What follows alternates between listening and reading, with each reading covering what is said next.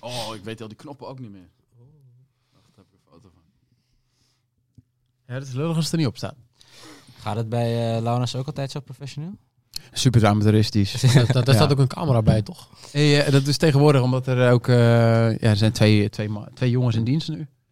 Eh, dus ja, die betaal je gewoon een salaris. Dus dat kan je beter ook gewoon altijd maar filmen. Ja, die Ja, moet ook wat te daarom. doen hebben. Ja. ja. Dus eh Jullie krijgen nooit wat, hoor. Nee, lekker dan. Dat maar krijg ook weinig hoor ik. maar ja, dat is vandaag natuurlijk weer een hele grote paycheck. Dus, eh. Ja, tuurlijk.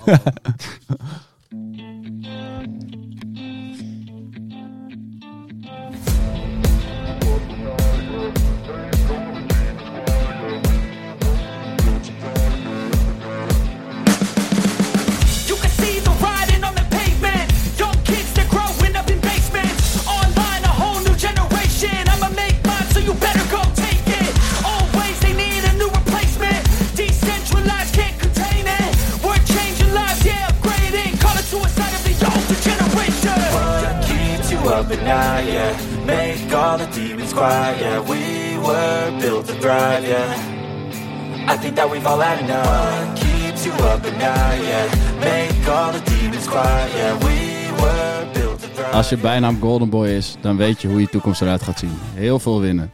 En dat deed hij ook bij de junioren en de belofte. Meerdere keren Nederlands kampioen, tweede op het WK, winnaar Olympia's Tour. Hij viel als jonge jongen in een toverpot en werkte zijn weg naar de absolute top omhoog. Urenlang eindeloos door de Noord-Hollandse wegen rondom Dixhoorn betaalde zich uit. Hij werd prof. Alleen, daar wilde hij ook winnen. En hij zag... Oh, en hij zag als... Dit klopt niet, hè? en hij zag... Dit knippen eruit. Ja, ja, dat snap ik. En hij zag al, al snel dat dit niet op basis van talent ging gebeuren. De toverpot werd de snoeppot. De gekste dopingavonturen volgden. Hij werd gesnapt, ontkende, bekende, stopte, kwam weer terug. Stopte definitief, dook het jetsetleven in, raakte de fiets jaren niet meer aan, maar kwam, mede door zijn Hollandse vrienden, toch weer terug bij zijn fiets. Voor zijn plezier, zoals vroeger, of stiekem toch nog om soms ook te winnen. Om te laten zien dat hij nog steeds die golden boy is in de toverpot die in de toverpot gevallen is. Hier bij ons de gast in Clubhuis Team Lucas, de man in het lichaam dat zoveel aan kan, Thomas Dekker. Nou, dat klinkt wel hoor. Sterkste intro ooit. hè. Langste sowieso. Ja, welkom eh, Thomas Dekker. Ja, leuk dat ik hier ben. Eh, veel herinneringen aan, eh, aan dit terrein bij Olympia. Ik, we hadden het net al even over. In 98, eh, toen ik in categorie 6 eh, begon met wielrennen. Dan heb je natuurlijk veel clubwedstrijdjes. In Alkmaar, bij, waar ik bij, bij Alkmaar Victrix reed, had je natuurlijk een wielenbaan. En er was er alleen Amsterdam en, en Alkmaar eigenlijk. Dus hadden we af en toe ook wedstrijdjes hier. Ja, voordat je helemaal losgaat, we doen altijd eh, eerst vijf vragen met zo'n kort mogelijk antwoord. Dan kunnen we daarna even op terugkomen. Eh, wie zit er eigenlijk nog meer aan tafel? Bram. En eh, Jesse. Nou, ook leuk. Eh, allereerst, wat is je eerste actieve herinner- herinnering aan racen op de fiets?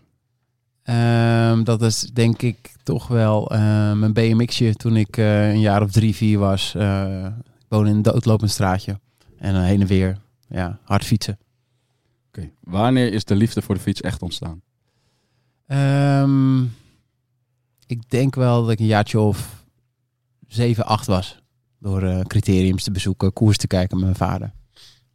Toen ik jong was, vond ik het fa- fantastisch om te fietsen, want... Ehm, ja, het gaf me het gevoel van de ultieme vrijheid. En dat je eigenlijk ook echt iemand bent. Daar kan ik later wel meer over vertellen. Maar dat is natuurlijk niet eh, helemaal zo. Maar als je jong wint, eh, geeft dat toch een goed gevoel. Als tiener haatte ik de sport als ik... Nooit. Ja, misschien als ik verloor. Ik, eh, bij de junioren reed ik eh, elf tijdritten. En ik won er tien en alleen het WK won ik niet. Ja, dat waren dingen dat ik, dat ik baalde. Als je nu weer 15 zou zijn, wat zou je belangrijkste advies zijn aan je minimi? Ehm heb ik heel vaak over nagedacht dit. Ehm, de focus houden. Eh, kijk, ik weet natuurlijk dat ik het talent heb. eh, de, fysieke kwaliteiten. eh, maar toch meer focus houden en bedenken dat het wel heel speciaal is wat je aan het doen bent. En de laatste, leukste bijnaam, Golden Boy?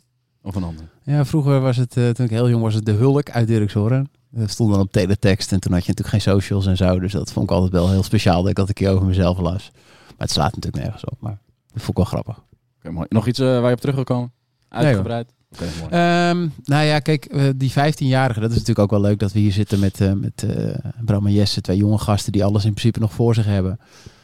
Ik was zo manicaal dat ik, ja, ik heb niet eens mijn middelbare school afgemaakt. Ehm, nou zal ik nooit zeggen van, eh, ehm, je moet je school afmaken, en je moet op meerdere paarden gaan wedden, et cetera. Want iedereen moet vooral doen wat hij of zij wil. Alleen, als je ziet nu op hoe een jonge leeftijd eigenlijk alles al moet gebeuren, is het echt wel heel belangrijk om die focus te houden. En heel bewust bezig te zijn eh, met wat je aan het doen bent. En dat heb ik eigenlijk nooit gedaan. Ik, eh, ik won. En dan was er die weken na weer een wedstrijd. Eh, ik kocht een Porsche. Dat verveelde ook weer na een week. Ik heb het gezocht in, in alles en nog wat. Maar het is gewoon heel mooi als je 10, 15 jaar dit als beroep kan doen. En dan is er nog een heel leven wat er ook allemaal kan gebeuren. En je kan ook in die 10, 15 jaar best wel wat plezier hebben. Uh, maar het is wel echt heel mooi om, om uh, van uh, iets waar je zo gek van bent, uiteindelijk je beroep te kunnen maken. Mooi. Um, laten we hem soort chronologisch opbouwen. Vanaf uh, foetus naar... ja. zonder fiets. Naar, nu. Mijn, ouders, mijn ouders in bed. Ja. Althans, we gaan ervan uit dat ik misschien dat ik wel in bed gemaakt ben. Wie ja, weet. Ja, misschien ben je toch Gods kind. Nee, ja, precies. dat ja. ja. Willen jullie eerst vragen stellen? Ja, ik wil wel een vraag stellen. Komt het lijstje. Uh, ik woon uh, nou ja, vlakbij Dirkshoorn. Ja. En uh, heb jij vroeger, vond je het altijd leuk om in de buurt te trainen? Of dacht je soms niet van uh, die polders ben ik nou wel een keer klaar mee? Um, nee, eigenlijk niet. En het heeft er ook mee te maken dat ik heel snel best wel goed was. En dat ik ook uh, een uitgebreid programma in het buitenland reed.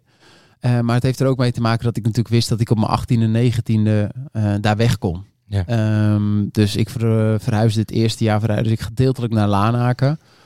Um, en uiteindelijk ben ik uh, naar Italië verhuisd toen ik 21 was. Uh, dus dat vooruitzicht had ik. Maar met hoe we eigenlijk nu alles kunnen zien en alles kunnen monitoren, zou ik er echt wel, zou ik het nu heel anders gedaan hebben. Ik zou sowieso, ik had ook de financiële middelen om zeg maar te reizen. Dus ik had ook trainingskampen kunnen uh, beleggen in plaats van daar te gaan wonen. Dus achteraf ook wel eens eenzaam geweest. En ook niet per se bevorderlijk voor de juiste keuzes. Uh, dus die combinatie. Uh, en ik vind gewoon, ja, ik heb nog steeds en ik heb echt gezegd dat ik nooit zou terugkomen daar meer. althans om daar te gaan wonen. Maar als ik daar nu fiets, um, dat voelt altijd nog steeds zo vertrouwd. En ja, dan reed je met wind uit, uit het noorden, reed, naar Den Helder. En dan had je natuurlijk nog niet zulke goede kleding. En reed ik altijd met alles open. En dan was het windkracht 4, 5, 6 tegen wind. En dan had je gewoon een uur, een uur en een kwartier gewoon volledig geklommen.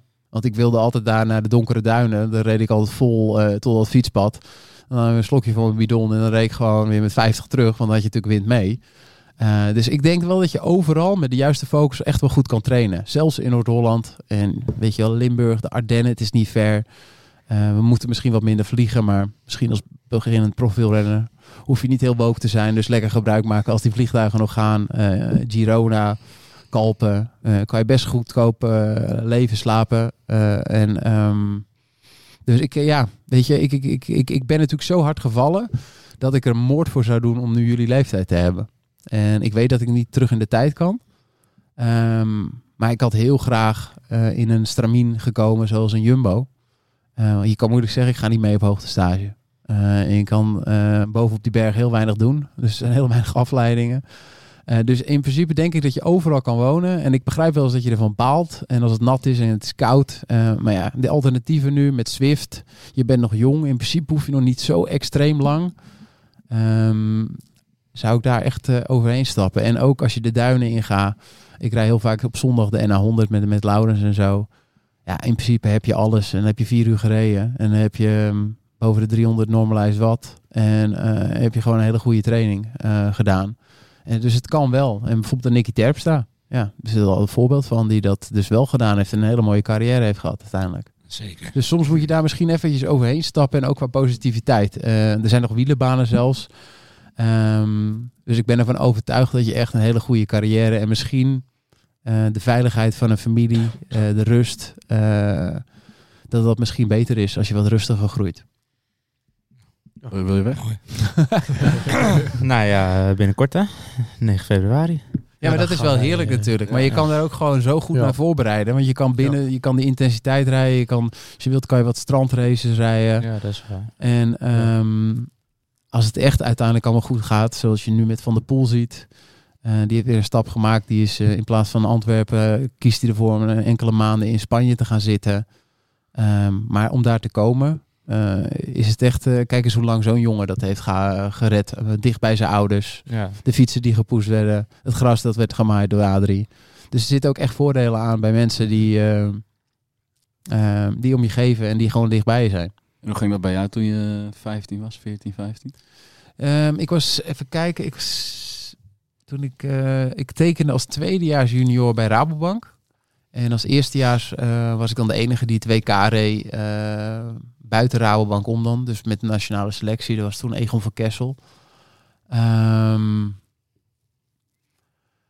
dus, eh, ehm, wat, was, wat, wat wilde je? Ja, hoe dat thuis ging. Oh, dat, ja, bij wij ging dat thuis. Ik, heb, ik ben toevallig net wezen, wat wezen eten even met mijn ouders. En we hebben het daar natuurlijk heel vaak over gehad. Ik heb er natuurlijk meerdere boeken over geschreven. Ik ben redelijk eh, streng opgevoed. Ehm, dus als je iets doet, moet je het heel goed, doet, eh, goed doen. En het moet ook heel hard. En je moet altijd je best doen, et cetera.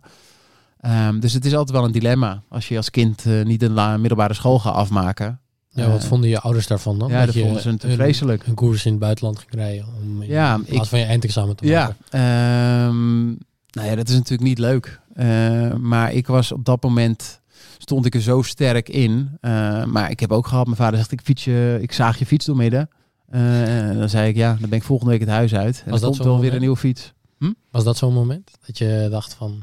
Ehm, nou, het was een beetje een vertekend beeld ook, omdat ik zo overtuigd was van mezelf. En ehm, als tweedejaars junior reed ik 60 wedstrijden en ik won er 22 en ik werd 9 keer tweede en 9 keer derde.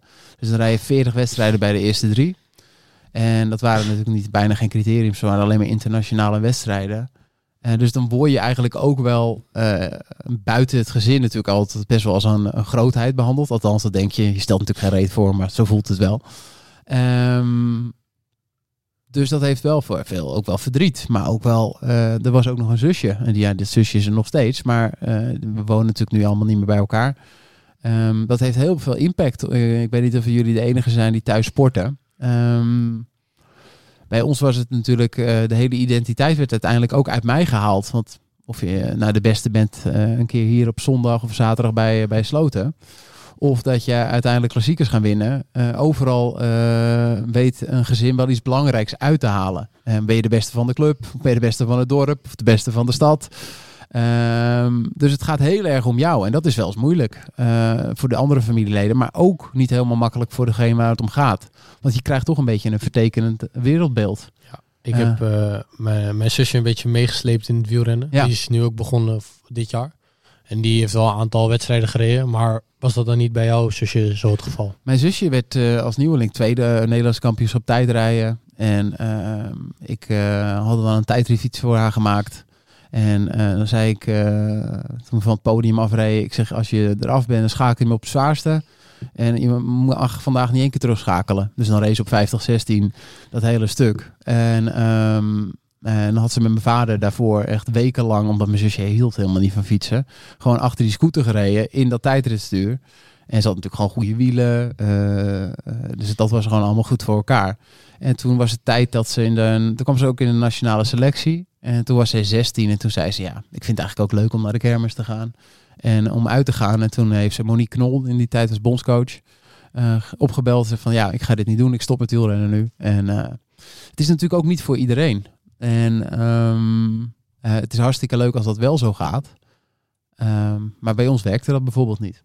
Nee, oké, ja. Ja, je kan Maar we hebben het wel geprobeerd. Ja, nee, daarom, ja. Maar het is natuurlijk niet gezond als je je vader dan drie keer per week eh, eh, een rondje van 90 kilometer achter de scooter met haar rijdt. Ja, dan gaat iemand die dat aankwam, eh, lichamelijk, gaat, dat, eh, gaat als nieuweling dan wel gewoon bij een van de beste zijn.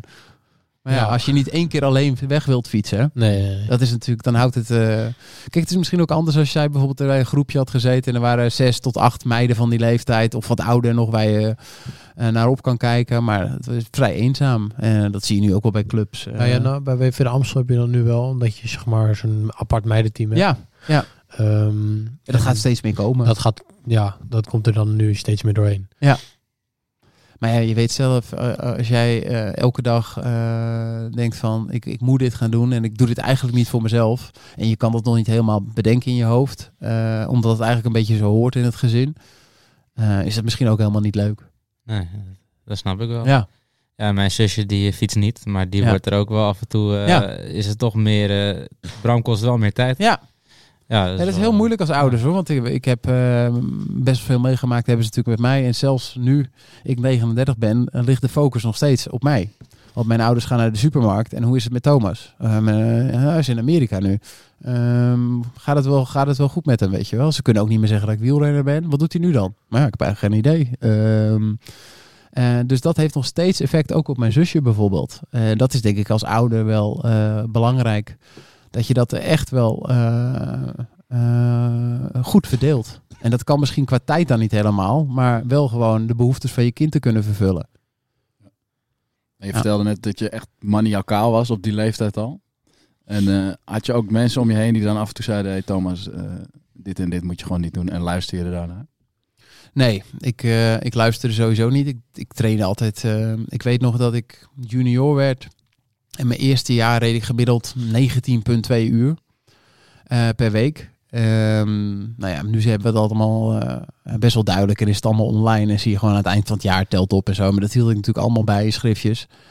Ehm, en ik was ook gewoon elke wedstrijd goed. Dus eh, ehm, ik kon gewoon eh, in het weekend met de amateurs meetrainen. Alkmaria reed toen nog topcompetitie.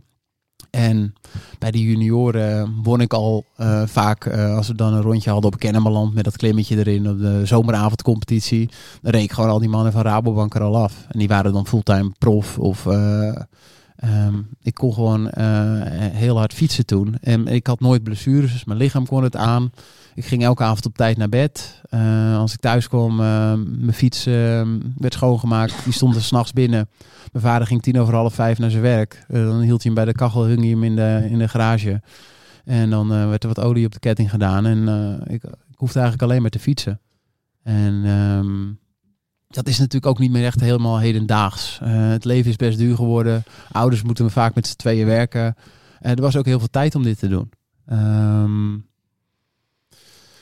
dus dat maniacale. eh, ik weet nog dat ik eh, op een gegeven moment als eerstejaars junior eh, op zaterdag deed ik dan lelieskoppen in de winter. Dus van 12 tot eh, of van 7 tot het einde van de dag. En zondag deed ik eh, een beetje koffie inschenken, meubels eh, verkopen bij een eh, meubelzaak. En dan zat ik elke zondagochtend zat ik, eh, om 7 uur op de fiets en dan reed ik tot half 12 in het donker. Eh, om 7 uur is het dan echt wel donker, dus dan moet je om half 7 er wel uit. En dan, eh, dan liep ik om 12 uur die meubelzaak binnen. En dat ik op een gegeven moment heb ik een keer ben ik een keer huilend thuisgekomen op zaterdag. Ik zeg, kan dat niet meer doen. Want ik moet natuurlijk sowieso prof gaan worden. Ik kan niet meer ladies gaan koppen op zaterdag. Zondag kan ik wel heel vroeg wegrijden, maar zaterdag heb ik ook nodig.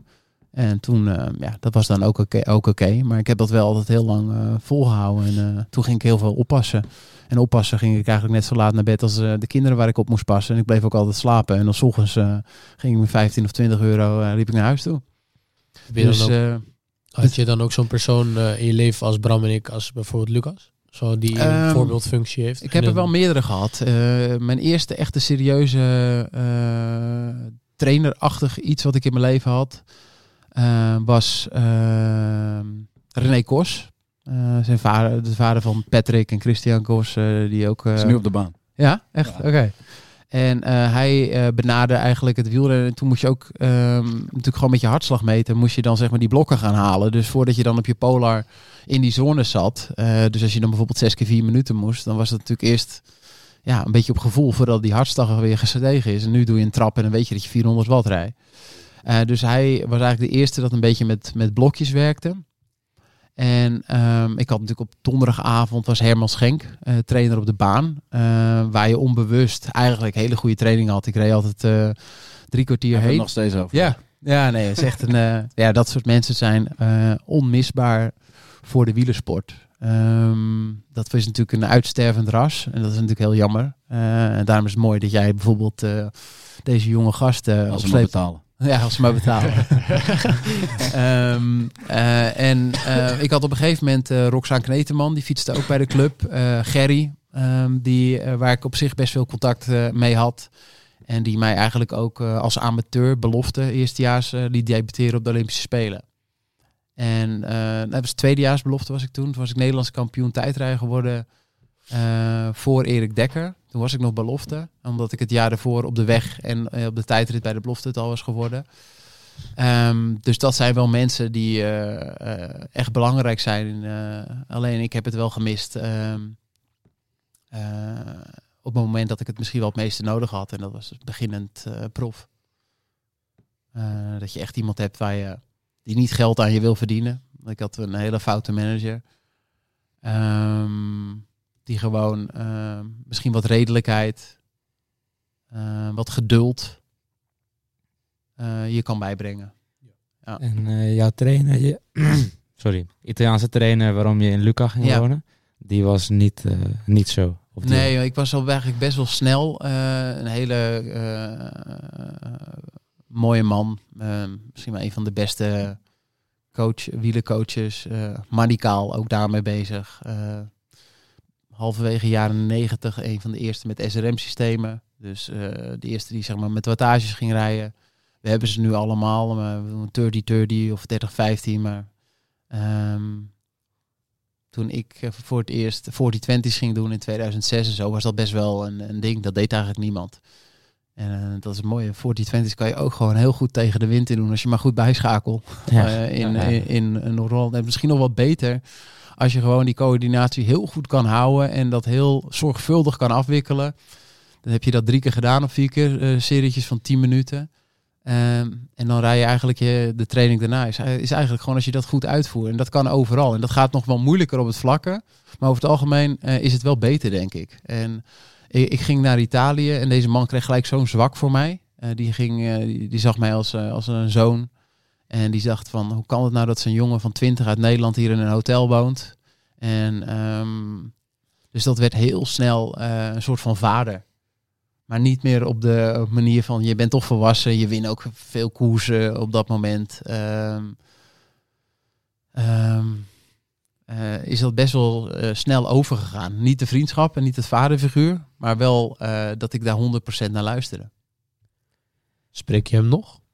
Zeker, Ehm, eh, ja, we worden allemaal ouder, dus hij wordt ook echt een stuk ouder. Omdat ik hem natuurlijk altijd best wel als iemand die eh, best wel verfrissend was en eigenlijk best wel jong van geest. Hij is nu eind jaren 70 en ehm, ja, als ik naar Luca ga, eh, dan is het natuurlijk sowieso een, een, een, avondje eten en eh, ehm, ja, is dat gewoon alsof je nooit bent weg geweest. Dus dat is wel mooi. Maar ik heb natuurlijk ook hele donkere tijden daar gekend. eh, en toen heb ik me eigenlijk eh, meer ehm, in het avondleven gestort. Veel feesten met zijn zoon. Eh, en uiteindelijk ben je eigenlijk gewoon een soort van kind van hem. En ehm, eh, kwam wielrennen eigenlijk op de tweede plek. En daarom ben ik uiteindelijk ook wel weggemoeten daar. Omdat ik ook best wel verdrietig werd als ik daar dan weer in mijn eentje was. En het fietsen ging niet meer zo goed. Ehm, ik vraag me wel eens af wie had er wel, door, te, wie had er wel eh, mij kunnen raken. En dat is denk ik moeilijk. Dat is echt, eh, je, je, hebt er maar één nodig. Ehm, maar ik denk dat het best wel snel verloren is geweest bij mij. Eigenlijk nadat ik na mijn 24ste zijn er nog wel dingen geweest eh, qua fietsen, maar ehm, was het te veel afleiding. De afleiding in het nachtleven. Ja, en ook ehm, nachtleven, vrouwen, eh, maar niet meer ehm, dat echt 100% alleen die fiets hebben. Dat is eigenlijk, eh, want je kan ook echt af en toe nog wel eens een keer iets gaan drinken. Eh, en zeker, eh, ehm, eh, zeker in die tijd. Eh, maar gewoon dat elke ochtend wakker worden en precies dat willen uitvoeren wat er op het programma staat. Ehm, ik kwam er gewoon best wel lang mee weg qua talent. Eh, dus eh, ja, dat is zonde. En dat is, eh, die tijd komt nooit meer terug. Zit dat, dan, zit dat dan echt in je al, denk je? Of is dat iets wat soort van ontstaat door dingen die je meemaakt? Eh, dat is een goeie. Ik denk wel dat het mijn karakter gedeeltelijk is. Ik, laatst had ik het daar, kwam ik ook weer tot het besef. Misschien ben ik fysiek gezien wel heel ge- geschikt om wielrenner te zijn, maar dat hele complete plaatje in die rare wielenwereld. Het is nu wel beter hoor, gelukkig voor jullie. Ehm, ik denk dat het echt wel eh, beter is geworden, ook omdat tegenwoordig alles uitkomt. Ehm, dus je, weet je, je, eh, als, als jij klaar bent en je drukt op eh, stop, dan weet je precies wat je gefietst hebt. Vroeger kon je nog wel eens gewoon ehm, iets sturen van, nou ja, ik heb die training gedaan of ik kon je het nooit zo goed monitoren. Dat is natuurlijk allemaal anders. Dus weet je, je kan jezelf wel een keer voor de gek houden, maar heel snel komt daar ook iemand anders achter. En ehm, dan met alles wat ik daarna nog heb meegemaakt, ja, is dat door de opvoeding? Is dat door te vroeg goed zijn? Is dat de wilde niet kunnen dragen? Rups je nooit genoeg? Ehm, ja, dat de laatste twintig jaar van mijn leven is het vaak gebleken dat dat het allemaal wel is. Maar hoe het ontstaan is, ehm, niet eh, op de bank eh, in Dirkshorn. Mijn ouders zijn totaal niet zo. Nee. Maar ja, misschien als je zo jong bent, maar sommigen kunnen er wel goed mee omgaan. En dat heb je, dat zie je nu ook met een Evenepoel of een Van Aert of een Van de Poel, eh, een Pogacar. Ehm houden het leven best wel klein en houden die focus eigenlijk. Dus eh, het kan wel. En in die periode ben je toen ook misschien een beetje het lol in het fietsen verloren of ben je dat nooit verloren? Nou, ik weet nog dat ik eh, de Tirreno Adriatico won. En eh, dat was het voorjaar 2006. En ehm, ik was naar Italië verhuisd. En eh, ik was december had ik in Zuid-Afrika doorgebracht. Januari naar Italië gereden. Ehm, en ehm, drie, vier weken voordat ik de Tirreno rij, geef ik voor het eerst een zak bloed af. En, eh, dan gaat je lichaam dus weer nieuwe rode bloedcellen aanmaken. En dan eh, een dag of vier, vijf voor ehm, de Tirreno vloog ik dan terug naar Madrid. En dan kreeg ik die zak bloed terug. En dat is natuurlijk allemaal best wel spannend. Met een petje op in het vliegtuig, een kraag omhoog, een geheime simkaart, eh, je telefoon voor de rest uit hebben, cashgeld mee om te betalen. Een Spanjaard die geen Engels spreekt en ik geen Spaans. En toen won ik de Tirreno. En ehm, ik had de hele week natuurlijk al heel attent moeten rijden. Wat best wel veel energie kost. En het was koud de hele week. En eh, ik had Frère als ploeggenoot, Bogert.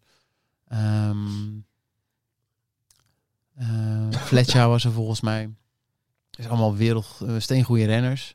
En ik weet nog dat ik gewoon daar als eh 21-jarige op de rand van mijn bed in mijn eentje zat.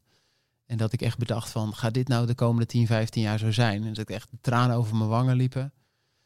Ja, dat is helemaal niet gezond natuurlijk, dat een jonge gast, dat is maar, jullie zijn nu 17. Ja. En dat je over een jaar of drie, vier, dat eigenlijk buiten je familie om, in een ver land, ehm, moet gaan doen. Dat is, dat is misschien niet helemaal goed voor een mens ook, denk ik. Dus dat je daarna dan extreem gedrag gaat vertonen en dat je op die leeftijd ook al keihard voor de televisie en interviews gewoon moet gaan liegen. Ehm, dat helpt niet heel erg om een, beter mens te worden, denk ik. Eh, dus eh, ik denk echt wel dat dat ook voor mij niet geschikt was. Ik ben daar eigenlijk veel te gevoelig voor. En als je met mij een avondje ging eh, ergens zitten en we hadden een leuke avond, dan wist je gewoon na die avond dat ik een zak bloed had gedaan. Want ik was helemaal niet zo moeilijk daarin. Ehm, maar dat kan natuurlijk helemaal niet in die wereld. Het is heel gesloten, het is gevaarlijk. In sommige landen is het verboden voor de wet. En dan hebben we het nog niet eens over de gezondheid. Ehm, dat je bloed eruit doet en dan schrijf je een nummertje op en dat krijg je dan uiteindelijk terug. En als het eh, verkeerd is, dan eh, is het misschien het einde van je leven. Ja, daar denk je op dat moment niet over na. En ehm het is grappig, twee weken geleden was ik op Gran Canaria en ik ging naar Las Palmas. En ik eh, ben mijn auto aan het parkeren voor die Airbnb. Dus ik zie ik Fuentes op straat lopen.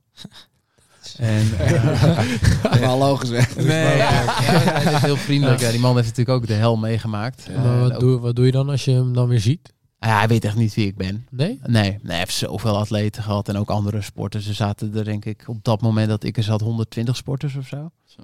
Eh, hij wist ook mijn naam niet.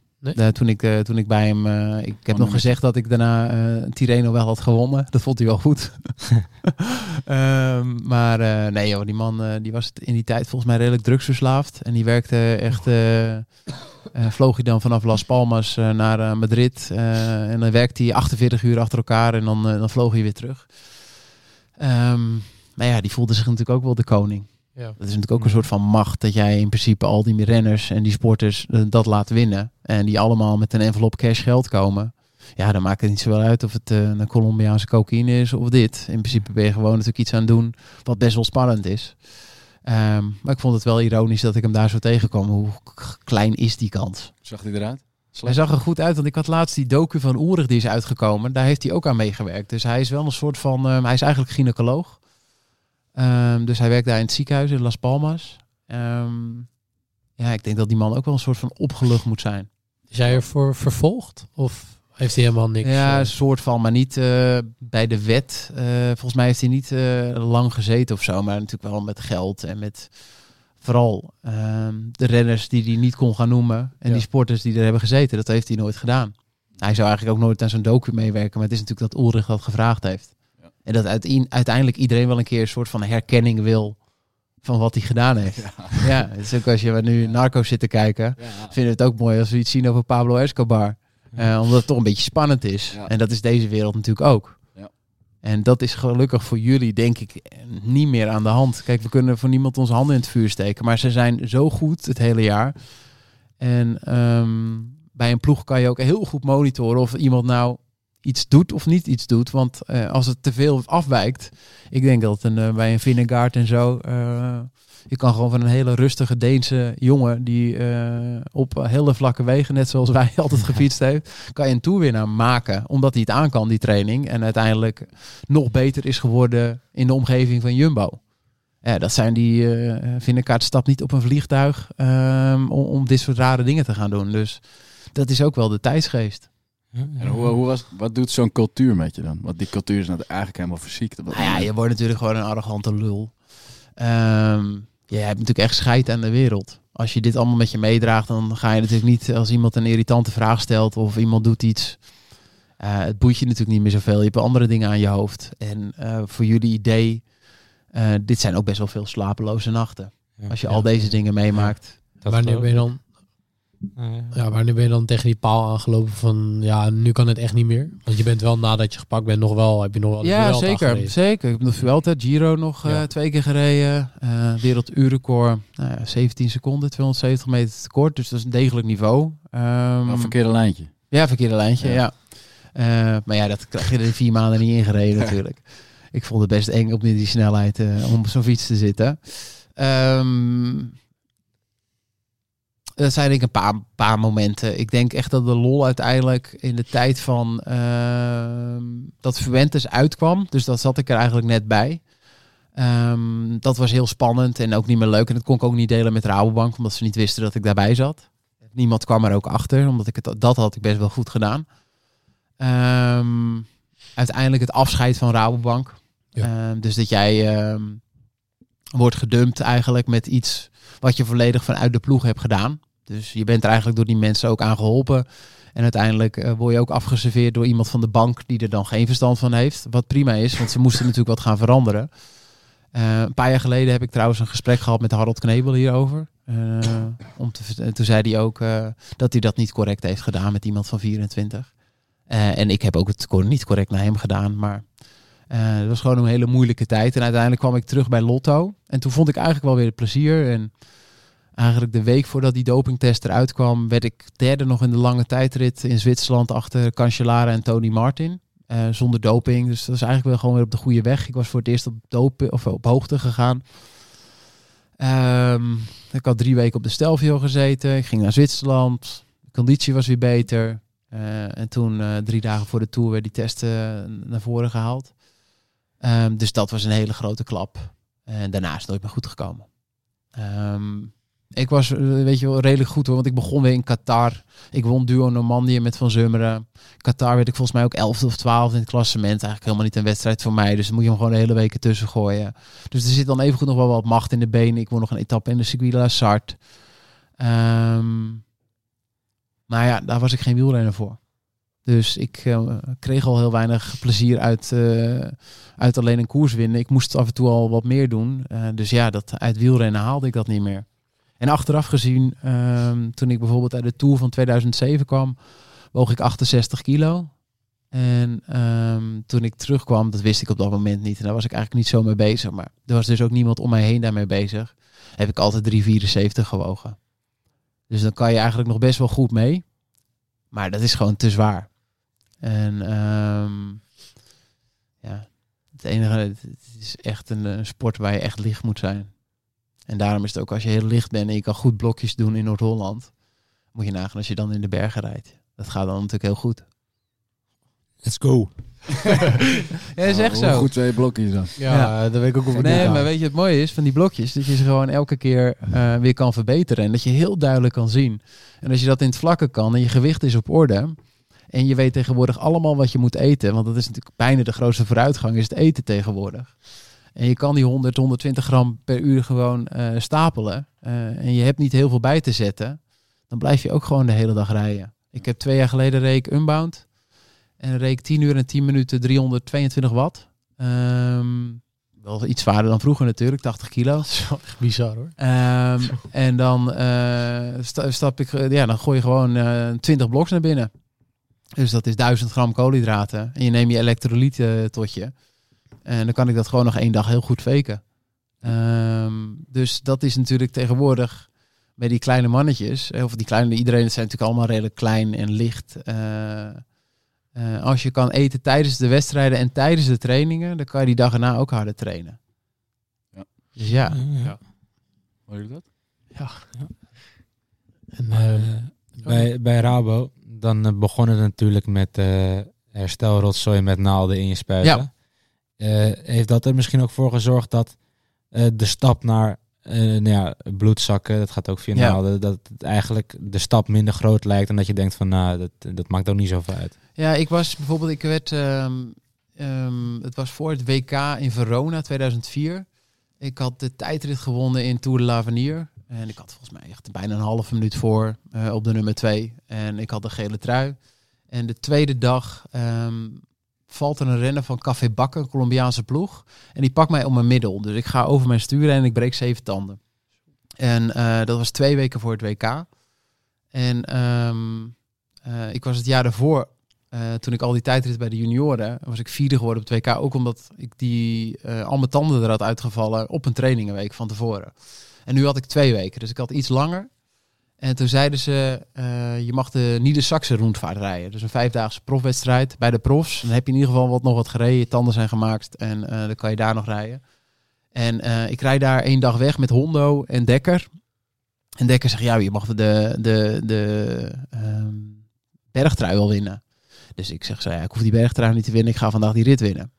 En ik eh, knalde daar eh, weg de laatste 10 kilometer. En ik reed 53 gemiddeld. Gerry reed achter me, Kneteman, want die was bondscoach. En die ging even kijken of eh, Dekker nog goed was voor het WK en zo. En toen kreeg ik s'avonds eh voor het eerst herstelmiddelen. En dat was hier met kalfsbloedextracten, Actovagine. En dat werd dan opgetrokken en dat werd dan in je gespoten. Dus ja, je denkt natuurlijk dat het de normaalste zaak van de wereld is. En kalf, kalfbloedextracten klinkt natuurlijk ook best wel exotisch. Dus je denkt gelijk, het zal wel een heel goed spul zijn allemaal dit. Ehm, maar eh, van herstelmiddelen is echt nog nooit iemand harder gaan fietsen. Ehm, ik denk dat je tegenwoordig eh, met wat we kunnen eten en drinken, elektrolyten, eh, s s'avonds eh, een voedplan, et cetera, daar ga je veel harder van fietsen en veel beter van herstellen. Ehm, het is ook helemaal nog nooit wetenschappelijk bewezen dat dit werkt. Eh, alleen dat was natuurlijk het oude wielrennen. Dus als je dan uiteindelijk... ehm, ik weet nog dat ik een keer voor 700 euro visolie kocht bij de ploeg. Eh, en, en een eh, ginseng tabletten en weet ik veel. Je kan nu bij de kruidvat kan je het allemaal kopen. En dat ik echt werd uitgelachen. En dat ze zeiden voor die 700 euro kunnen we jou wel wat harder laten rijden. En toen op een gegeven moment wist ik natuurlijk wel heel gelijk. Ja, dit gaat het allemaal niet worden. Het zijn al echt andere producten. ehm, eh, waar je echt hard van gaat fietsen. Ehm, dus eh, ja, ik denk dat het sowieso eh, qua slaapmedicatie, qua naalden die je gelijk in je krijgt op 20-jarige leeftijd, eh, dat je sowieso een beetje een vertekenend beeld van de wereld krijgt, de wielerwereld. En wat vind je dan bijvoorbeeld van ketonen? Want Ja, ketonen is natuurlijk. ehm nou, vind ik een, een goeie dat je het zegt. Dat vind ik een goede vraag. Meen ik, meen ik echt. Want bijvoorbeeld een DSM, die hebben daar dan wat problemen mee. Ja. Ehm, ja, ik ben natuurlijk een heel extreem persoon. En ketonen kan je bestellen en dat mag. Eh, en het helpt waarschijnlijk. Ehm, ik denk niet dat je er een Mathieu van de Boel van wordt, maar ik denk dat die energiehuishouding en hoe dat systeem gereguleerd wordt. En als je dat kan fine-tunen naar een Formule 1 car eh, auto, dat je dan eh, al heel goed op weg bent. Dus ja, als dat mag en het kan. ehm, het is alleen de vraag wanneer ga je ermee beginnen.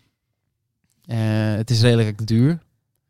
Ehm, er worden nu al komend jaar weer drie junioren worden volgens mij prof in de World Tour. Ja. Dat was natuurlijk eh eh Even de Poel was een van de eerste waar dat zo ging. Dus dan zit je eigenlijk gelijk al aan de ketonen op jullie leeftijd. Want Ja. misschien moet je dat dan als tweedejaars junior wel gaan proberen. Dan heb je mensen met rijke ouders die dat dan kunnen betalen. Nou, vaak zijn die kinderen niet zo goed, dus dat maakt niet zo heel veel uit. Ehm, maar ja, nee, het is altijd een, een, een dilemma natuurlijk. Kijk, hoe, hoe sterk is die droom? Ik weet zeker dat ik, eh, al- als ik dat goed had uitgelegd gekregen, dat ik met mijn oppasgeld en mijn bollepelgeld eh een ketone had gekocht om dat een keer zes weken te proberen. Wat doet dat met mijn lichaam? Waarschijnlijk ga je dat niet heel goed voelen, want... ehm, eh, maar dat is natuurlijk altijd een moeilijke vraag. Waar ligt die, die lijn? En het is een beetje... Ja, je zou het vroeger kunnen omschrijven als een grijs gebied. Ehm, het liefst zou je natuurlijk helemaal niks tot je nemen. Nee, ja. Eh, dat maakt het makkelijk. Maar als de rest het gaat doen en dat uiteindelijk maken die zijn 2, 3 procent beter en die worden net wel prof. ehm, ga jij daar ook weer wat van vinden? Maar ik zal je één ding vertellen. En dat, dat weet ik 100% zeker. Als jij met ketonen prof moet worden, ehm, dan moet je eigenlijk jezelf afvragen: ehm, ben ik de juiste weg ingeslagen? Want ik weet zeker dat je het nauwelijks zonder ketonen heel goed kan worden. Als jij een motor hebt en je doet er alles aan. Het is heel moeilijk om eerlijk uiteindelijk naar jezelf te zijn. Om te zeggen van ben ik goed of ben ik, ben ik goed genoeg? Ehm, tegenwoordig worden, eh, heb je weinig knechten nog. Dus het zijn allemaal echt wel wereldtoppers die eh, prof worden. Vroeger kon je je hele leven ehm 15 jaar lang op kop rijden, jasjes halen, et cetera. Maar tegenwoordig moet je gewoon koersen winnen om prof te worden. Dus het, eh, die vijver is nog specialistischer geworden. De salarissen liggen ook hoger. Er zijn ook echt jonge mensen die voor vier, vijf jaar tekenen, et cetera. Maar het zou mooi zijn als je daar niet over hoeft na te denken. Maar ik begrijp dat dat natuurlijk ook op tafel ligt. En dat de Wat mensen denken ook... jullie eh, erover dan? Nou, ik weet dat eh, Jesse er vorig jaar over begon toen hij eh, niet heel veel trainde. Nee. Maar eh, ja, ik denk, eh, nou, ja, wat Thomas ook zegt, dat je daar nu allemaal niet mee moet beginnen. En Nee. dat je dat pas moet doen als je voor de rest je training, je eten, je, je slapen, dat je dat allemaal goed op een rijtje hebt. En dan kan je gaan kijken naar dat soort dingen. Ja, Maar wat ook wel interessant is, bij DSM gaan ze bijvoorbeeld bij de onder 23 nog niet op hoogtestage. Nee. En bij Jumbo weer wel. Ja. Dus dat verschilt ook heel erg per ploeg en per opleidingsploeg. Eh, Ja, met DSM heeft natuurlijk wel een soort van de slag verloren. Ook de laatste jaren. En ehm, Dus dat is het vooruitstrevende toen ook Marijn daar nog zat. eh, is gedeeltelijk weg. En is dat een financiële aspect? Ehm, zijn er niet de middelen? Dat is natuurlijk altijd de vraag. Eh, de doen- mensen. de mensen. Ehm, willen de mensen misschien zelf eh, er genoeg aan overhouden? Of het is natuurlijk wat je in investeert in de ploeg. Ja. eh, blijft aan het eind van het jaar niet over. Maar het wordt wel weer een keer tijd dat er een, een, een, een lijn omhoog gaat. En dat hebben ze natuurlijk wel weer een beetje gedaan nu met een eh, Fabio Jacobsen aantrekken. Ehm, maar ik denk toch als je echt wil meedoen met de wereldtop en je zit in de World Tour, moet je gewoon ketonen gebruiken. Ja, ik had het eh, vorig jaar niet echt op een rijtje allemaal. Nee. En eh, Nu wel? ja, nu vind ik Ah, het wel allemaal, het gaat wat beter, laat Ja. ik het zo zeggen. Eh, stijgende lijn. Hoe was oud en nieuw? Nou, hoe was jouw auto nu dan? Ja, ik, ik word geen prof hoor. Nee, oké, Bij maar mij was het een huisje geval- in Drenthe. in ieder geval, Oh, eh oud en nieuw was, eh, eh, ja, was prima. Ehm, ik lag gewoon om twee uur in mijn bed. En ehm, Vroeg begonnen. ja, wat verstaat. Nee, maar dat is, helemaal, dat is helemaal niet Oké, erg nee, op maar- 1 januari. oké. eh, Gewoon zeg- loslaten. Ja, maar in ieder geval, ik had het gehoord en iemand begon daarover, dus ik heb het gewoon opgezocht. Ik heb er een beetje onderzoek over gedaan van wat is het nou en hoe zit het in elkaar en wat, eh, wat, wat gebeurt er als je dat neemt. Maar ja, eigenlijk is de conclusie gewoon dat je echt heel goed moet zijn voordat het een werking heeft. Maar dat is eigenlijk met doping ook zo, hè? Ja. Ehm, het is niet zo dat jou... eh, Als, als ik het nu gebruik, ga ik echt geen profkoers winnen. nee, nee. Gaat ook niet gebeuren. Eh, het is alleen ook het placebo-effect. Van, ik heb eigenlijk alles gedaan en dat ook nog. Ja, je denkt het en dan... Ja. Maar ehm, wat ik ook wel mooi vind, want eh, jullie hebben het, hadden het ook over, wat zou je anders doen? Ik was dus, ehm, ik kom uit Noord-Holland, nou, daar kunnen ze echt wel eh, goed zuipen. En ehm, ehm, ik was 17 toen ik voor het eerst eh, alcohol dronk. En toen had ik uiteindelijk voor mezelf de regel van 1 januari tot 1 oktober geen drank. En dat kan ik heel goed. Want dat is heel extreem, dus het is gewoon niks. En eh, ik heb nu vijf en een half jaar niet gedronken. Dat kan ik ook heel goed. Maar wel jammer dat ik zo ben dat ik niet gewoon twee keer in de week een wijntje kan drinken of een biertje. Eh, want ik moet gewoon door. Ehm, maar die regel, vind ik, dat zou ik echt, als ik jong zou weten en ik zou dat weten, zou ik mijn hele carrière niet geen alcohol drinken. Ik zou gewoon echt mee stoppen, vooral omdat het mij ook echt kapot heeft gemaakt. Ik zal jullie even vertellen, toen ik de Tirreno won, eh, woonde ik in een hotel. En ehm, Stefano, de zoon van mijn trainer, die eh, haalde mij op met zijn Ferrari 599. Dus wij knalden daar eh, dat, eh, dat strandgebied in. En Stefano praatte geen Italia of Engels en ik praatte geen Italiaans, maar we waren beste vrienden. En dan had ik net de Tirreno gewonnen. En dan was ik tot vier uur in een nachtclub gewoon doorgezakt. En, eh, en dan werd ik 's wakker. En dan deed ik mijn benen uit bed. En dan voelde ik gewoon dat die hele kamer was ondergelopen van het water. Dus dat betekende dus gewoon dat ik was gaan douchen. Zonder de douche uit te zetten. Eh, eh, en de kamer en die douche was 10 meter verder. Dus dan weet je wel hoeveel water er in een kamer staat. En dat is dan de dag na de Tirreno. Eh, dus voor mij heeft het zo'n averechts effect gehad. En omdat het zo gewoon is in deze wereld om alcohol te drinken, ehm, is het echt een kleine moeite om dat gewoon helemaal te skippen. Als je een wielercarrière hebt of wat, wat dan ook. Of je ergens serieus mee bezig bent. En dat klinkt misschien nu echt wat je denkt van ja, dan heb je die oude lul. Maar ik voel me net zo oud als jullie op heel veel vlakken, jongens. Dus ehm, ehm, dat lijkt mij voor mij, dat, dat had voor mij alles gemaakt. Ik heb drie auto's totaal losgereden met drank. Rijbewijs kwijt, wegrennen voor de politie. Ehm, als ik die alcohol even geskipt had, dan waren, dan waren de boeken misschien wat minder om te smullen. maar dan had ik wel een hele andere carrière gehad. Het eerste boek was wel heel erg leuk. Ja, nee, het is heel vermakelijk als het niet over jezelf gaat natuurlijk. Nee, maar Nee. ze zeggen ook wel over alcohol dat het zeg maar nog erger is dan ecstasy en cocaïne. Zeker, zeker. Je, Dus- gaat, je gaat niet zomaar op een dinsdagavond eh, een, een lijntje leggen. Ja, heb ik ook tijden gedaan, maar uiteindelijk is dat niet, eh, niet normaal. Eh, maar alcohol is wel een katalysator heel vaak. Een aanjager van nog even door of fout gedrag. En als je echt iets wil, wat heel eh, wat je leven beheerst, waar je eigenlijk alles voor doet, waarom zou je dan ehm, over ketonen nadenken, eh, jezelf het echt moeilijk maken, van grote invloed op, je, op het gezin zijn waar je bent. Waarom zou je drinken? Dus niet drinken, harddrugs. Harddrugs met ketonen. Ja. en af en toe een blokkie. Een blokkie. Een blokkie trainen. Ergens En, eh, tussen Alkmaar en. Helder. Ja. Ah, lekker joh. Eh, als je, stel je zou nu eh, prof worden, denk je dat je carrière heel anders eruit toch zien? Je had Jumbo-Visma met alle- opleidingsploeg gehad. Met alle informatie die ik nu zou weten, dan zou het er heel anders uitzien. Ja, maar zonder dat je, als je nu die, die 18-jarige Thomas was Ja, en je denk- komt nu bij Jumbo. Ik denk dat er geen ruimte is voor dat gedrag wat ik vertonen. Ik denk dat er dan ook gelijk tegen je gezegd wordt van Ja. eh, als je niet aanpast, dan lig je eruit. Ja, dan is het precies.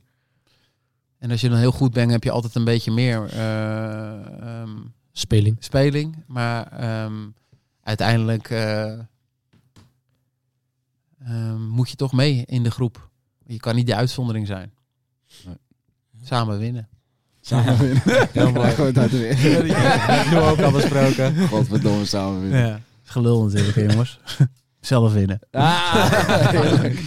ja, vorige keer hadden we Lou. Die ging wel samen winnen. Ja, die Ja. was echt Maar helemaal... het is wel grappig, want ik moet wel zeggen, er zijn wel steeds minder. Kijk, jij bent natuurlijk gewoon wel... Ik vind het wel tof, gewoon een leuk karakter, weet je wel. Even anders, even Ja. een beetje gek. Maar dan moet je wel iemand hebben die dat kan temperen en die Ja. ermee om kan gaan. Maar dat wordt wel steeds minder getolereerd. Dus Ja, die je- karakters je ziet worden natuurlijk ook, echt wel- uitgegooid. Je ziet ook echt wel, zelfs de, de, de grootste motor die we misschien ooit gehad hebben in Nederland is er ook kapot aan gegaan. Dumoulin. En dat heeft niks met extreem gedrag te maken Nee. van zijn kant. Gewoon jezelf zijn. Hij, hij kon niet zichzelf zijn. Hij paste niet in dat systeem. En uiteindelijk is hij erdoor moeten stoppen. Ja. Dus dat is ook wel Dat is- weer, weet je, eh, dat de had- andere Ja. kant van het wielrennen nu. Ja. Dus gewoon normaal doen. Allemaal. Je bek houden. Doe Ja. normaal, je bent toch gek genoeg. Ja, eh, we zijn allemaal knettergek met z'n allen.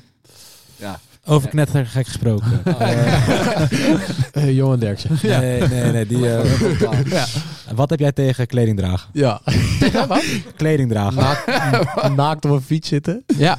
Eh, ja, ik heb altijd heel weinig kleding aangehad in mijn leven. En ehm, ik denk dat ik in mijn tiende jaren ben gestopt met onderbroeken dragen. En ehm, ik heb het ook altijd heel snel warm. Dus soms zit ik wel eens Ja, in zo'n podcast. Nee, ja, hier, eh, ja, je zou hier je jas kunnen aantrekken. Maar eigenlijk zit ik hier eigenlijk wel re- wel redelijk lekker eigenlijk zo. Ehm, ja, ik zou eigenlijk echt een nudist zijn. Eh, lekker gewoon eh, al alles los. eh, en ehm, dat is natuurlijk eh, in deze cultuur eh, en, de, en de winters die we hebben in Nederland niet, eh, niet heel erg handig. Maar eh, ja, ik hou gewoon niet zo van kleding. Nee. Dat mag. Ja. Ja. En dat, ja, dat, dat filmpje wat we hebben gemaakt in de Tour is natuurlijk ook een beetje... De volpret is natuurlijk nog leuker dan dat filmpje maken. Ja, Dus je daar gewoon met je blote lul over straat eh, aan het fietsen. Er komen natuurlijk ook allemaal andere auto's aan en zo. Dus nog- het is best wel een dingetje. Ja, Maak het ook allemaal uit. ja nee. Een beetje gek doen. Ja. Maar hou je wel van kleding dan? Ja, ja af en toe wel. Soms niet. Nou, heel goed. Onder de douche meestal niet. Lekker sterk. hey, eh, hebben jullie nog vragen of zullen we naar de dilemma's gaan? Ga jij maar naar de dilemma's. Oh, wacht, ik moet het knopje zoeken. Eh,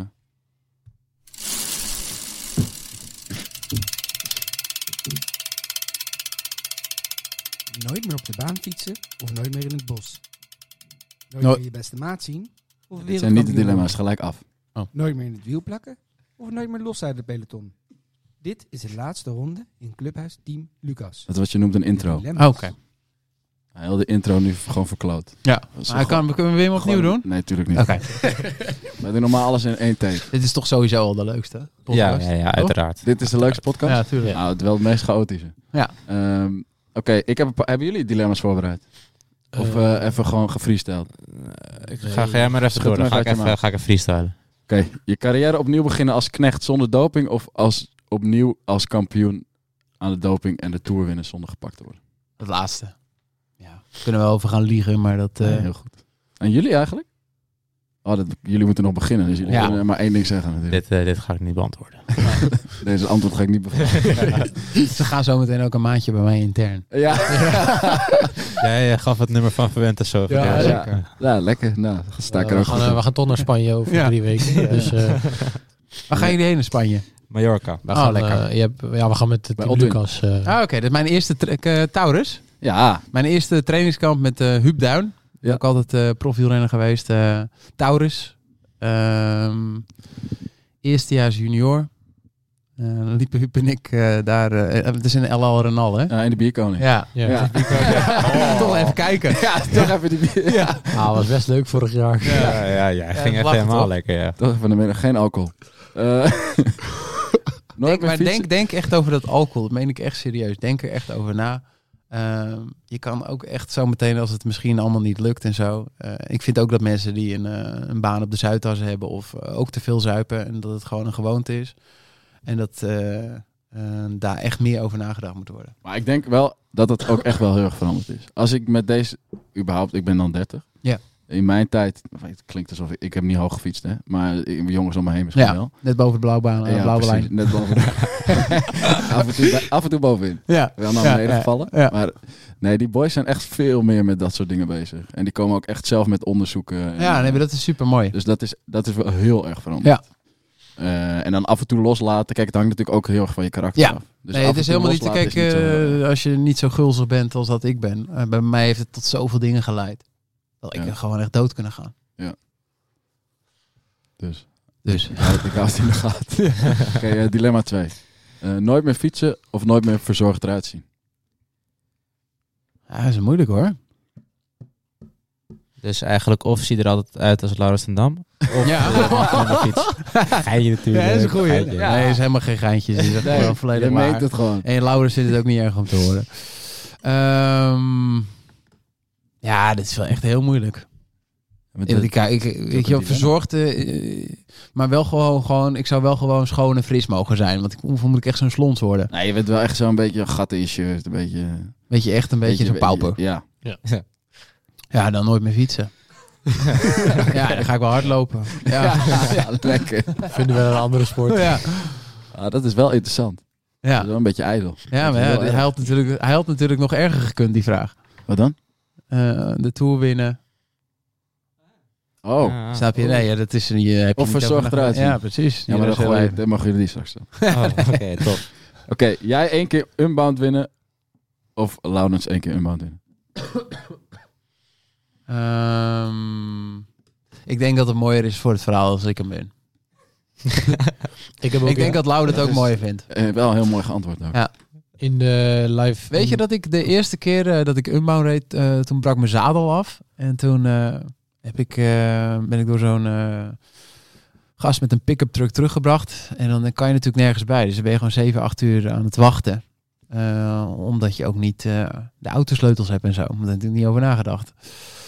En toen kwam Lau daar binnen. Waar ik was dat de hele tijd een beetje aan het volgen op mijn telefoon. En dan heb je dus toch mooi. Of je nou de Tour de France rijdt of dat je daar een unbound zit. En hij kwam daar, hij had een wereldkoers gereden. Hij werd tweede. En wij keken elkaar aan. En ik denk dat we met z'n tweeën nog nooit zo emotioneel waren geweest. En eh Lau heeft mij natuurlijk ook de laatste jaren echt wel meegemaakt. Eh, en we zijn compleet verschillende personen. Maar op heel veel vlakken zouden we ook echt getrouwd kunnen zijn. We zijn echt een goed koppel eh, als wij met z'n tweeën op pad zijn. Ehm, dus ik denk dat hij het me net zo, ik denk dat hij het mij net zo zou gunnen als dat hij zelf inbouwt zou winnen en andersom ook. Ehm, dus dat dat niet heel veel uitmaakt, maar dat die emotie er gewoon is nog steeds. Eh, in plaats van dat we eind jaren negentig eh, met ons Alkmaria Victrix shirtje rondknalden eh, door, de, door de duinen. Dat dat er nu gewoon nog is, dat is natuurlijk het mooiste van het verhaal. Ja, cool. In, in de podcast van Laurens eh, zei hij ook dat, eh, dat hij eh, paarse schapen had gezien tijdens Unbound. Heb jij daar ook last van gehad? Of? Nee, Niet tijdens unbound. Nee, dat was. eh, was het tijdens Unbound? Ehm, nee, dat, dat was, tijd, was tijdens de, de Pyreneeën dat we daar aan het fietsen waren. En Dat waren ook echt paarse schapen. Ik weet niet of je dat bedoelt, maar daar hebben we het echt in Ja. één podcast heel erg uitgebreid over Dat gehad. was geen joke gewoon. Nee, het was hij, gewoon ook hij, hij, hij dacht dat hij aan het hallucineren Ja, was. ja, maar en, ze waren eh, echt paars. Het waren die Hoe zit het eigenlijk in die greffelwereld? Jasper Okkeloen ook. Ja. En hij zei, ja, we doen altijd in het buitenland net alsof we allemaal bij elkaar horen. Eh, maar is- is vaak, beetje, maar als het puntje bij paaltje komt, denk ik dat toch iedereen wel weer gewoon een klootzakje is. Ja, ja, ja. Dus je bent eigenlijk allemaal nog steeds een beetje pro. Ja, maar dan zou ik het ook heel, ik zou het ook heel leuk vinden als Jasper eh een baat wint. Dan zou ik net zo blij zijn. Toen Ivar won, Ja, precies. Ja, dat, dat is toch hartstikke leuk. dat je dat met z'n allen gewoon een beetje als... dat je er nog een beetje geld voor krijgt en dat je dat nog steeds kan doen. Ja. Superleuk. Voel je dan nog een beetje een prof af en toe? Of is het meer gewoon... Nou, kijk, eh, als je natuurlijk die, die twee jaar terug, dat was eigenlijk nog mijn beste conditie. En als je natuurlijk die wattages de hele dag aan het duwen bent, ik had drie lekke banden. Dus ik was eigenlijk wel redelijk goed in orde. Ja, dan is het wel lekker dat je dat gewoon weer de hele dag kan duwen. Dus dan voel je je ook zelfs daar gewoon. En we hebben natuurlijk het beste materiaal. eh, qua fietsen en zo. Dus het ziet er gewoon goed uit. Die, die fietsen lopen lekker. Ze worden gewoon van tevoren nog klaargemaakt door een mechanieker van Specialized. Eh, dus die, die spanning die dagen ervoor is eigenlijk wel vergelijkbaar met, eh, met vroeger. Ehm, eh, alleen het is niet, als je dan over de finish komt ehm, en het is dan een paar keer misgegaan omdat er wat, wat pech was en zo, dat je denkt van nou, ik kan nu wel echt wel genieten ook van het avontuur en ook de reizen naartoe. En ook elkaar een beetje gek maken. Dat, is ook, dat, dat blijft gewoon leuk. Dus je staat er wel gewoon heel anders in. Ja, zeker wel. Ja, ik ben ook gewoon blij dat ik nog leef. Eh dat had echt aan een zijden draadje gehangen. En ik heb zo vaak ehm er niet meer willen zijn. Ehm, dus vandaar ook dat ik daar natuurlijk ook wel met dat eh, drank een beetje op hamer en zo. Dat dat mij uiteindelijk wel gewoon ehm, heeft laten leven. En ik ben natuurlijk nooit als elfjarige eh, jongen bij Alkmaria Victrix begonnen. Ehm, met het, de gedachte dat het ook het einde van mijn leven zou kunnen betekenen. Daarvoor doen jullie het ook niet. En ehm, dat heeft het wel gedaan. Dus ehm, de reis is wel wat anders verlopen dan, eh, dan, dan, dan misschien ik ooit van eh, voor ogen had. Eh, dus dat je er nu met z'n allen nog dit aan het doen bent, is gewoon hartstikke leuk. Allemaal op pad. Ja, precies. Ja. Dilemma? Eh, ik heb er eigenlijk niet meer over nagedacht. Appels of peren? Heb jij nog een dilemma? Nee, ik heb hetzelfde als waarom. Heb jij nog een vraag voor de boys misschien? Ehm, tweedejaars junior. Ja. Je, ehm, Als jij ehm, jouw ideale pad eh, zou kunnen bewandelen, ehm, dan is... ehm, hoe zie je dat voor je? Oeh, oké. Volgend jaar Ja. alles winnen. Alles winnen. Alles winnen. En, eh, eh, nee, maar op, op, op, op ehm, ehm, wat, wat voor school doe je? Eh, nou, ik heb vorig. Oh, dat vindt hij leuk. Dat vindt hij leuk, ja. Hij doet hetzelfde als jij. Ja, ik doe eigenlijk hetzelfde als jij. Nee, ik ben... eh, ik heb vorig jaar mijn HAVO afgemaakt. Ja. Wel. Heel verder, hè? Ja, ja, ja, ja. en ehm, toen ben ik een opleiding gestart. Maar toen dacht ik toch van, nou, dit is hem toch niet. Nee. En eh, toen ben ik na vier weken weer gestopt. En eh, nu heb ik een tussenjaar. Ja. En nu, eh, als ik volgend Dus in jaar geen... september zou je dan weer naar school. eh, Ja, ja, ja. En dan heb ik de afspraak met mijn ouders. Als ik een profcontract teken, dan hoef ik niet weer naar school. Ja. Maar Dat is natuurlijk vrij. Het is natuurlijk wel uniek als je natuurlijk van de junioren. daarom, daarom. Dat wisten zij ook al, denk ik. Ja. Is dat profcontract of ook opleidingsploeg? Nou, ik dacht dus dat het ook eh, Conti eh, inhield. Maar de, daar krabbelen ze ineens weer op terug. Ja. Dus, eh, maar ik moet nog even kijken. Maar ik ga volgend jaar wel weer starten. Want eh, ja. Je hebt de vraag niet beantwoord. Oh ja, eh, oké. En dan nadat ik dit seizoen heel veel heb gewonnen. Ja. Dan wil ik daarna naar het liefst een opleidingsploeg van een wildtour eh, ploeg. Ja. Want ik denk dat je eh, van een opleidingsploeg af eh, meer voor je eigen kans kan gaan. Als je meteen een wildtour gaat, is de kans toch best Ja, wel aanwezig zeker. dat je eerst voor, voor de ander op kop moet gaan rijden. En dan doorstromen naar de wildtour. En daar ook alles winnen. En ehm, wat, is je, wat is je FTP nu? Ja, dat wil hij zien. Dat wil hij niet zien. Ja, dat is echt een ding. Oh. Oh, Nee, nee, oké, ik wil wel Jerry zeggen- vraagt het altijd, maar hij wil het nooit vertellen. Nee, ik, wil, ik heb de vorige keer heel geheimzinnig gedaan. Ja. Toen eh, kwamen gasten ook helemaal Nee, in ik ben koers. ook best wel open geweest natuurlijk. Ja, daarom. dus eh, mijn, beetje. mijn FTP eh, komt in mijn boek. Oké. Ja. Nee. Eh, ik heb de vorige keer heel wat, rij je, wat rij je op een 20 minuten test? Ja, nee, ik had mijn FTP. De laatste was eh, 315 watt. 350 watt, hoeveel Ja. kilo? Eh, toen was ik 59 kilo. Dus dat is 5. Dus dat is eh 5, Vijf- 5, 3, 25. 5, 4. 5,5. Oké. Ehm, nou, ja. Tegenwoordig is dat niet zo hoog meer. Nee. nee, dat is bizar, hè? Ja. Dan kan je misschien de Giro Donna winnen. Ja. ja. Tweede, ik denk tweede. Tweede. Van Ah, je- met je hele backstory, je fiets natuurlijk, nu één jaar. koers. Ja, dit, dit was afgelopen. Ik ben bij de nieuwe. Nee, weet je hoe mooi het is toch dat je dat gewoon eh, zo goed kan bijhouden. En Ja. Ja, eh, zeker. je hebt zeker. nu dit jaar de tijd, god, god, doe, doe er gewoon alles voor eh, op een relatief gezonde manier. eh, en ga lekker gewoon eh, progressie maken. Ja. Eh, eigenlijk dezelfde vraag voor jou. Moet ik beginnen met welke school ik zit? Ja. Of, ik zit op de Johan Cruijff in Amsterdam. Ja.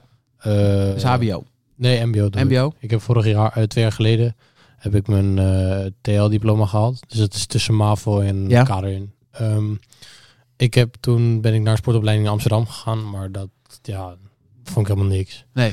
Dus toen, ik doe nu precies hetzelfde, maar dan met een andere omgeving. Misschien is het dat het wel geweest. Dus eigenlijk ook een soort tussenjaar gehad vorig jaar. Nu ben ik weer begonnen met, eh, met school. En heb jij ook zoveel eh praatjes? Nee, ja, wel in het dagelijks leven denk ik. Ah, is goed, is goed. Klopt wel. Ja. Ja. Ah, joh. Maar brani, ehm, nee, ik, eh, om iets realistisch te zijn, denk ik niet dat ik volgend jaar een eh Conti-ploeg eh, of een World Tour ploeg bij mij aan de deur sta. Nee. Ehm, maar het zou wel leuk zijn. Ja. Ehm, maar ik zou dit jaar gewoon lekker mijn doelen willen halen. En dan aan het eind van het seizoen eh, kijken hoe goed ik ben. En dan misschien eh, naar een betere clubploeg te gaan. En dan vanuit Zwabbel. daar... Ja. En dan vanuit daar... eh, Nee, naar ja, maar een, eh, er, zijn, er zijn natuurlijk veel meerdere wegen die naar Rome leiden. hè? Ja, want ja, weet je, ik fiets ook nog niet zo lang. Ja, ik fiets wel lang, maar ik train pas sinds vorig jaar in juni. Dus het is niet. Behalve Aalsmeer Feestweek. Oh ja, ik ben ook. Ik hou wel van het Het uitgaan. feestje. Nou ja, dat is, dat is Ehm, ook prima. Maar Bram die zit mij nu helemaal af te kraken, maar die wil ook niet vertellen wat hij de 31ste en 1 januari heeft gedaan. Ehm, Even de kaasmarkt. Maar, eh, Kaasmarkt. Ja, ja, kaasmarkt, kaas gedragen, klokkengeluiden. maar nee, eh, nee, dus het, ik, ik heb dit jaar best wel een leuk jaar gehad nog. eh. Ja, nee, maar dat is, toch ook, dat is ook echt heel belangrijk. En het is ook leuk eh, dat je progressie kan boeken en eh, eh, op ieder zijn manier eh, het beste uit zichzelf kan halen. Ja, het is wel ook... eh, kijk, al die gasten komen naar mij natuurlijk wel prof worden. Ja. Kan niet. Nee. Eh, dus het, het allermooiste is gewoon in dat proces blijven en kijken hoe je daar kan verbeteren. En sommigen zijn wel prof en De, worden mooi- prof. de mooiste tijd eh, die ik heb gehad achteraf is de tijd, eh, deze tijd waar jullie nu in zitten. Dat geloof ik. eh, Ja, de zo. Golden Boy. eh. Ja. Nee, maar weet je, dus daar gaat het eigenlijk nog niet om geld en om aanzien. eh, en om. eh, gaat het eigenlijk echt alleen maar om, om het spelletje. En eh, ik ga nooit een oude lul worden, maar eh, Wel. dat is het. Ja, ik ben het eigenlijk al. Voor hun, al- voor hun Ja, zeker. Ja. Ja, ik ben Wel- wel een millennial hoor. Hoe oud ben je? 39. Oh, Oh. Bijna 40. Ja. Ja. Ja. maar ik kan wel tien uur lang jouw FTP rijden.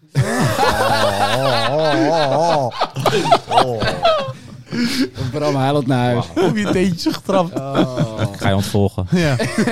oh shit. Shit. Hey, eh, ik ga je nu volgen. Heb jij nog een laatste advies voor eh, jongens van deze leeftijd? Ehm, ja, zorg dat je een spons bent. Ehm, praat, vraag. Ehm, eerlijk zijn naar jezelf. Eh, realistisch, eh, maar wel durven dromen. en dat kan eh, op elk niveau. En dat klinkt ook weer een beetje suf, maar weet je wel, de verbetering, ehm, de lange adem. Bij mij was de lange adem wel verstandig geweest. En ze worden nu allemaal heel jong prof. Maar uiteindelijk zijn er ook, is er ook een, een militair die dit jaar zijn debuut in de World Tour gaat maken. Ehm, dus ehm, ehm, hoop is iets moois natuurlijk. Eh, uiteindelijk moet je af en toe wel realistisch zijn. Maar het leven kan hele bijzondere dingen in petto hebben. En misschien valt bij jou ooit eh, het kwartje en zit er elk jaar zo'n gestaag iets in. En ik was meer van jouw eh, snelheid en dat eruit te rammen. Maar je bent gewoon iets heel bijzonders aan het doen. En je kan je hele leven nog eh, werken en dingen doen. Eh, dus geniet van deze tijd. En eh, mocht het een keer wat tegenzitten, probeer het eh, uit te smeren en niet te hard naar jezelf zijn. Eh, maar je zit in een bevoorrechte positie dat je dit mag doen. Dan ga ik hem afsluiten, jongens. Dankjewel. Ehm, dit was de, is dit seizoen 2, Jerry? Nou, oké. Het is omdat het 2024 is. Slaat helemaal nergens op. dit is de eerste aflevering van seizoen 2 van Clubhuis Team Lucas. Podcast gemaakt door Des Media en Team Lucas. Hou de socials in de gaten. Over twee weken zijn we er weer met een nieuwe special. Wie komt er dan? Weet ik niet. Ehm, dat is een verrassing. Ehm, oh, we zijn ermee bezig. Ik moet zeggen, Marijn, als je luistert, En Zeeman. even terugbellen, gek. Eh, nu komt hij niet meer. Voor nu, volg ons op de socials en ondertussen lekker fietsen. En hoe sluit er af? En, up at night, yeah Make all the demons quiet, yeah We were built to thrive, yeah. I think that we've all had enough. What keeps you up at night, yeah? Make all the demons quiet, yeah We were built to thrive, yeah